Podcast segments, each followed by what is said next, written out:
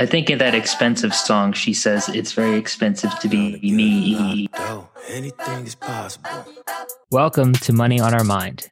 This is the part where we tell you that nothing we talk about should be considered financial advice, and all episodes are for entertainment purposes only. I'm Gareth. And I'm Chrissy. We are the co founders of VicTreeFi, a technology based education company in Georgia.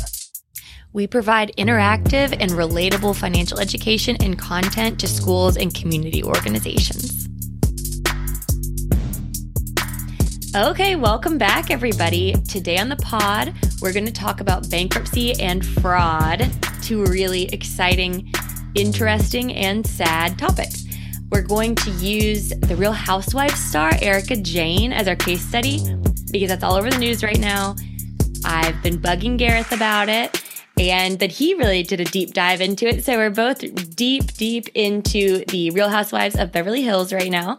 Yes, um, and, and thanks to you, Chrissy, I've spent more time than I ever thought I would watching the Beverly Hills Housewives. So, and if you don't follow the Real Housewives franchise, this woman, Erika Girardi, is a cast member of the rea- the reality TV show The Real Housewives of Beverly Hills.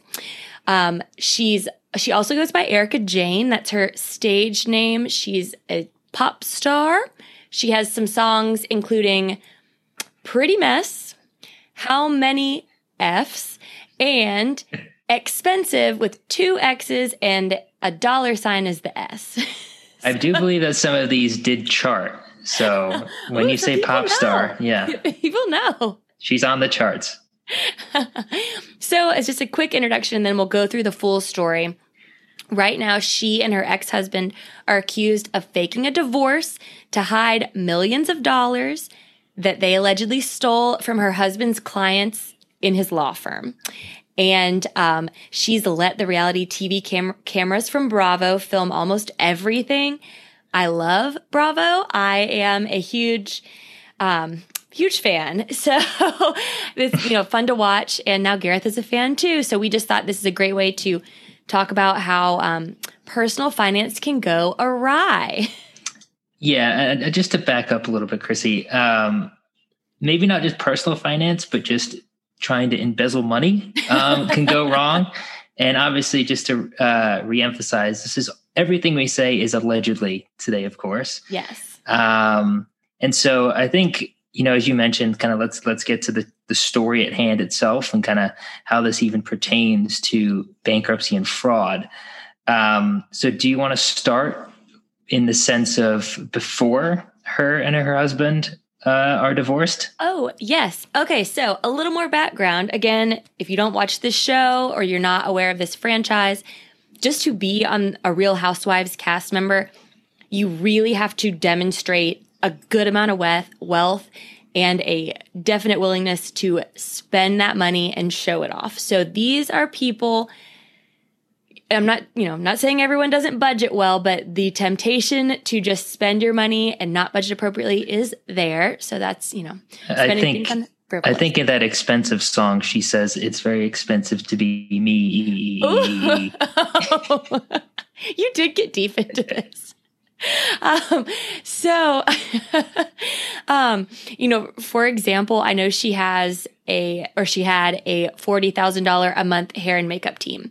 So to be on the show is very expensive. You want to show your wealth. Um, she married an older gentleman, Tom Girardi, in 2000. And Tom was a prominent attorney. He won some really big cases, especially back in the 90s. He did um, the big Pacific Gas and Electric Company of California case, and that is actually the case. Gareth, if you didn't know, that um, Erin Brockovich was based off of. So huge cases. He won a lot of money. He also, um, the Boeing 737 Lion Air crash in 2018.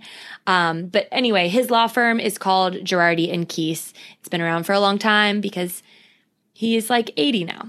So he, um, yeah, I think she was. I think she was thirty when they uh, when they got married, and he was fifty or sixty. So um, yeah, so there's there's an age difference, which is fine, but you know, just all these things come together. So they um, there's a, a little timeline as things unfolded. So in December of last year, well, I guess let me rewind. In November of last year, she and Tom filed for divorce.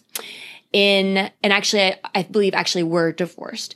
Then in December, Erika and Tom were sued by some of his former clients. Why? This why? because um, they were accused of cheating his former clients out of money that they won in these settlements. And they're accused, allegedly embezzled millions of dollars from victims of crashes and other disasters and used it to fund her time as a real housewife. Yeah, and uh, I think um, so. This is obviously where the embezzlement and fraud aspect comes in. But allegedly, what occurred is that his law firm gave her company, which was sort of helping drive her music ventures and all that stuff, a $25 million loan. And that $25 million came from the settlements that were uh, given by Boeing for the plane crash and then uh, Pacific Gas and Electric uh, for the accident in California. And so rather than the actual victims of these incidents receiving that money, they just went straight to Erika's pocket.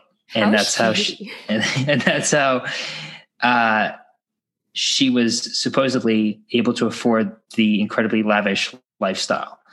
And so that's what sort of was uncovered and I think is in is in is currently in the lawsuits. And so it was essentially just the funneling of this money never to the victims but straight to her bank account and I now believe that the victims themselves are suing the law firm that Tom owned. And Chrissy, that's sort of kind of how we get into the bankruptcy part of this. Gareth, you know all the good details. um, exactly. And so with the bankruptcy, and just like Gareth was saying, he is just trying, and we're about to kind of explain what all that means. But with his type of bankruptcy, they will be liquidating his assets. And so he is trying to get as many of his assets off his personal balance sheet as possible. And he's funneling them to Erika Jayne, international pop star. Which and, I guess would make sense, right? Because, or how it would, I guess, legally, how it would work is that if they get divorced, she would be probably entitled to maybe 50% of the assets or so. And so that would become her possessions. So individuals can't come after mm-hmm. those assets that he previously had. Um, and I believe the, I think in California, it just has to be 10 years of marriage for it to be ter- deemed a long term relationship. So that's sort of the threshold you have to get past. And so they would be married for 20 years before announcing the divorce. So they clearly meet that. And by getting all of those assets into her name, they the- theoretically are safe. That is, unless anything gets filed against her and then she gets into legal trouble herself. That is so. And I guess we'll we'll get into. I could be totally wrong here, but fr- from a non lawyer perspective, that seems to be the um, obvious explanation to this. Well, you know, it's so interesting the sneaky things you can get away with if you understand a little bit about money, in like in law. just yeah. I don't know how, you know, I guess we'll see what how this unfolds. Obviously, they shouldn't have been doing that, but it's interesting all these tricks that they're trying to pull. Um and, you know, they have a lot of money and that's just So I guess it's you know, it's one thing when you hear about people in allegedly embezzling money and all this stuff. Allegedly. And, and in the sense of okay, you want all this money from lawsuits against corporations and then taking that money and doing whatever, right? But then the fact that they were winning this money from corporations, but the victims never even got a piece of it is like is the crazy part, right? Because you know, if it's just coming from a corporation, it wasn't supposed to go to anyone. It's not as though it was like a, you can have a personal attachment to whoever's not getting that money, right? Mm-hmm. But the fact that you learn it's like these families that have, you know, lost lost other family members in the plane crash or I, I, believe it was burn victims in that PCE&G accident. It's like there's a person on the end of that. When someone is not getting some sort of compensation at the end of it who deserve it, that's sort of when you can really realize how how bad of an act that this is. Mm-hmm. That is Allegedly. alleged. this alleged act is no. That's just it's just awful. Okay, so to bankruptcy. Dun dun dun. But also, I do want to throw in. I, I saw some um, interviews with uh, Miss Miss Jayne, in which she was saying how oh, it was something to do with how often, like, she doesn't take commercial flights, and whoever was Well, interviewing her was asking her if she was on it. Like, did you fly private here? And it was always, yeah, of course I did. So, um, and I think the sort of the most damning thing was was stories from other super prominent and successful lawyers like you know this guy was and they and they said hey this lifestyle doesn't make sense. Like even as successful as you know the top individuals in law are they're not doing what she was doing Mhm. or what they were doing as, as a whole right? So obviously that's a huge red flag.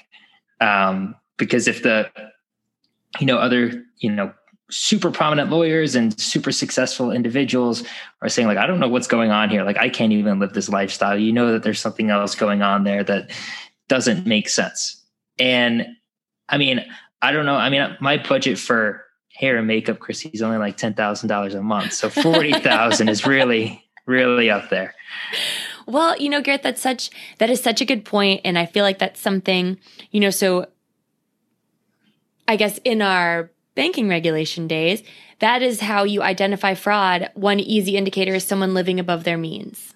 You know, and that's and so often the people that identify it are people that are around that situation. It's not necessarily an outsider. It's someone like you're saying. These people being like, "This is weird. This is this is way more than you should have or be able to spend. It doesn't add up, even if you are fabulously wealthy." So that's def- definitely a prominent indicator of fraud. so we know we're on the right track.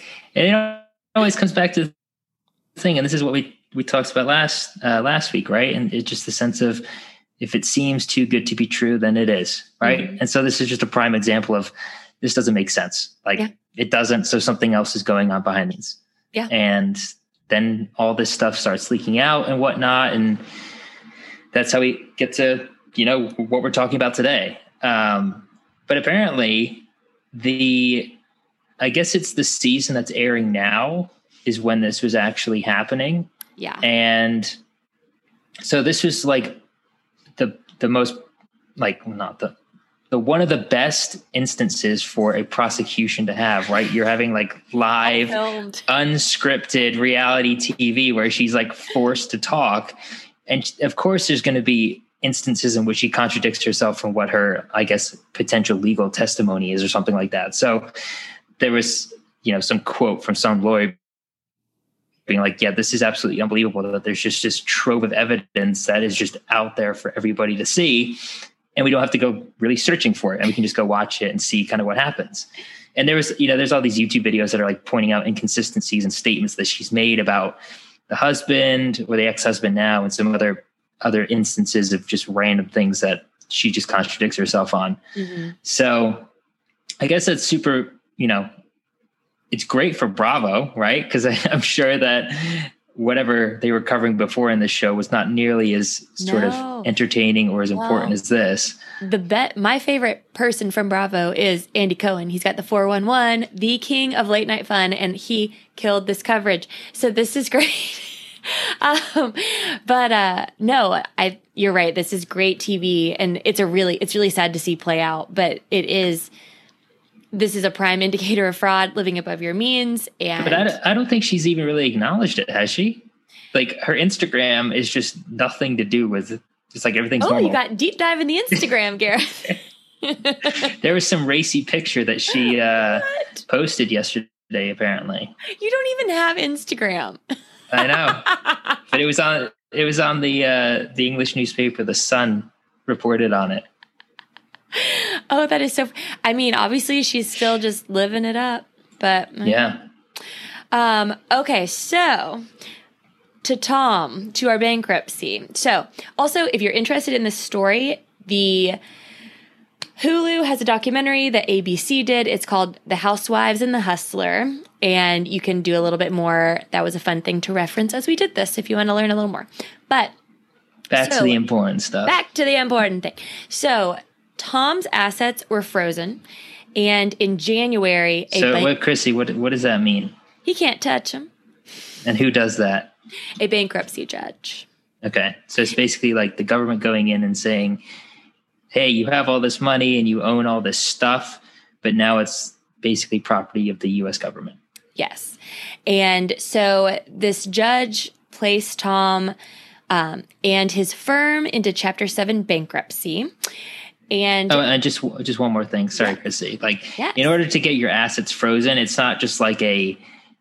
They can't just do it off on a whim. Like, there has to be substantial evidence in order to get a judge to, like, enact such an order. So there, the the prosecution or whatever attorney for the U.S. government came with this case, there was substantial evidence behind it in order it's for them to, federal. yeah, in order for them to do this. court. It's not like United States. they think you did something wrong and they can just freeze your assets. Like it's a it's a substantial and significant thing for to happen. Excellent point. um, so he was forced to file, file Chapter 7 bankruptcy, which we're going to talk about bankruptcy in a second. Also, just as a little side note that I found in my snooping, Tom was diagnosed with Alzheimer's earlier this year, which is really sad, but it sounds like maybe that wasn't true, or maybe the prosecution is saying that was just a ploy to avoid legal action, but that's just one little tiny sad thing I learned. But okay, so bankruptcy. Tom is chapter seven. As an individual, we can discuss all this, but as an individual, typically you would only file chapter seven or chapter 13 bankruptcy. There's six different kinds. There's some for, you know, cities and for businesses, but we're just going to talk about individual because probably for everyone listening to the podcast, you're still in college and you know you'll probably hopefully you don't file for bankruptcy but we're going to go over the individuals because that'll probably apply the most but um so just a little background. When you're in crushing debt and you can't there's no way you can repay you might turn to bankruptcy. So it's kind of the position you're in. You're just totally in over your head. But filing for bankruptcy is really rough and it is going it's hard to get through. It's not an easy thing. You can't just file for bankruptcy because you don't think you can pay your credit card. Like It's not like The Office, remember? it's not just an easy thing and it really like messes with your credit. Um, but the goal of bankruptcy is to clear your debt because obviously when you file for bankruptcy you're at a point where you're just you just think i cannot clear my debt. I i have too much. There's no way i can get rid of it. But it will ruin your credit score and depending on the type of bankruptcy you're going to lose just a ton of assets. Um, like i said we're going to talk about 7 and 13 so and Gareth, you just chime in when you're ready. So, chapter seven is the most common, and that is what Tom is facing. So, during this type of bankruptcy, the court appoints a trustee and they will sell everything that you own that has value, with the exception of a few things, to repay your debt. Um, the proceeds are used to partially repay your creditors, and then after that, your debts are considered washed away. Um, some types of property are exempt, and so that can be your car, clothing, household household goods, um, pensions. But you have to file to set these apart from your other things. Um, and then any remaining unsecured debt, which is like a credit card or a medical bill, that's just erased. So that's, you know, you're not having to pay anything, but you lose everything. And and that's the, and that's kind of you know why we mentioned before, Chrissy, that the point of the divorce is to kind of get is to split Mhm. that in half, right? So exactly. half of the stuff that he previously owned, he doesn't any any longer, so they they can't liquidate it. Exactly. Sneaky little snake. So then, chapter 13, which is not Tom, but it's another common individual bankruptcy. Um, this results when a court appoints a plan for you to repay all or part of your debt over a period of about like three to five years. So some of your debts might be totally discharged, which is great. Um, and also, it does not require you to li- liquidate your assets, and you so you can keep your home or you know other things like this that are more long term. Um, as long as you keep up with your payments, certain things can't be discharged. So like you always have to pay your alimony, student loans. That stinks um, and some t- tax so you obligations. Can't just can't just graduate college, declare bankruptcy, no, eliminate your student loans. That's pretty and, genius. Uh, move on. Yeah, we should make if that were true, we could make our segment on student debt. Just okay, this is how you file for bankruptcy. Yeah, because then you have any assets to begin with at that point in time. So yeah. Um, so you know, before filing for bankruptcy, it's always the number one thing we've talked about this before. If you ever can't pay your debts, like truly now in life, if you have something that you cannot pay, call your creditor and negotiate it. They want their money. So if you need to change the terms, maybe, you know, maybe it's simply that, for example, even just like rent, that's not necessarily a, a debt, but if your payment is on a date that you can't make, maybe you don't get paid till the middle of the month and your rent is due on the first and you can't budget for that, you can always change payment dates. You could change amounts. They want to make their money. They really no creditor wants to be in bankruptcy court because they're not going to get back their full amount either. Um, so that's kind of nice, and they can have programs. Yeah, you. you know, typically when you're in bankruptcy court or whenever you're, let's say the creditor is only getting fifty percent back, right? But if you can call them and say, "Hey, I'll give you sixty percent back instead," they're always going to take that. So, as you mentioned, Chrissy, it's always worth that initial phone call or whatever it may be to try and kind of help yourself out without necessarily going into bankruptcy. Absolutely. And I, guess also to, to bounce off that real quick, I just remember looking at distressed debt and talking to a banker and just you know them saying oh well this is in bankruptcy court right now and we don't even know how much we're going to get and it is just no one wins you ruin your credit score the creditor doesn't get any money back or gets much less back than they would. It just really stinks. Um, so, negative consequences, chapter seven, that bankruptcy will stay on your credit report for 10 years. And chapter 13 will stay on for seven. Um, and I found, according to Experian, declaring bankruptcy is the greatest single factor on your credit score. So you will ruin it. do not, do not do this unless you absolutely have to. I think it's really interesting to talk about and understand because so many people don't get it, but. And it's one of those sort of instances that just puts you in a absolutely terrible downward cycle, right? So if you're in a position in which you have declared bankruptcy, that's going to have an extremely negative impact on your credit score, as you mentioned, Chrissy, and then therefore everything going forward for at least that for that amount of time in which it stays on your credit report, you're going to have to pay more money to borrow money, or you may not be able to borrow money at all. So it kind of just compounds upon itself and just leaves you in an even worse situation than you probably were at before, in which you declared bankruptcy. Well, shamey, shamey on Tom and Erika.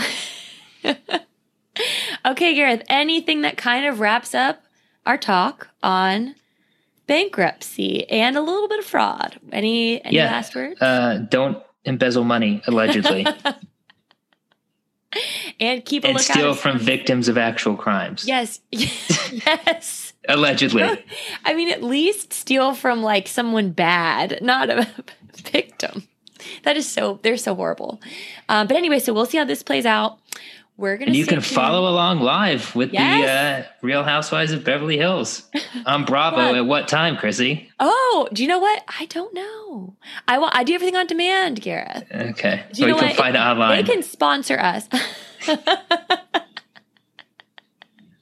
this is an advertisement. Play the music. I'm just.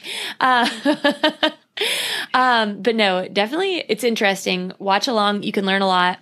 Kind of like we talked about last week it's fun to talk about these interests, like personal interest stories, especially when you understand the financial aspects of them. That makes it so much more interesting and you can kind of dive into it and um, really know what you're talking about, especially when you're just talking with random people about a reality TV show. So, pretty great. That I now know way too much about. okay, wonderful. Well, thank you everyone for joining us, and we will see you next week.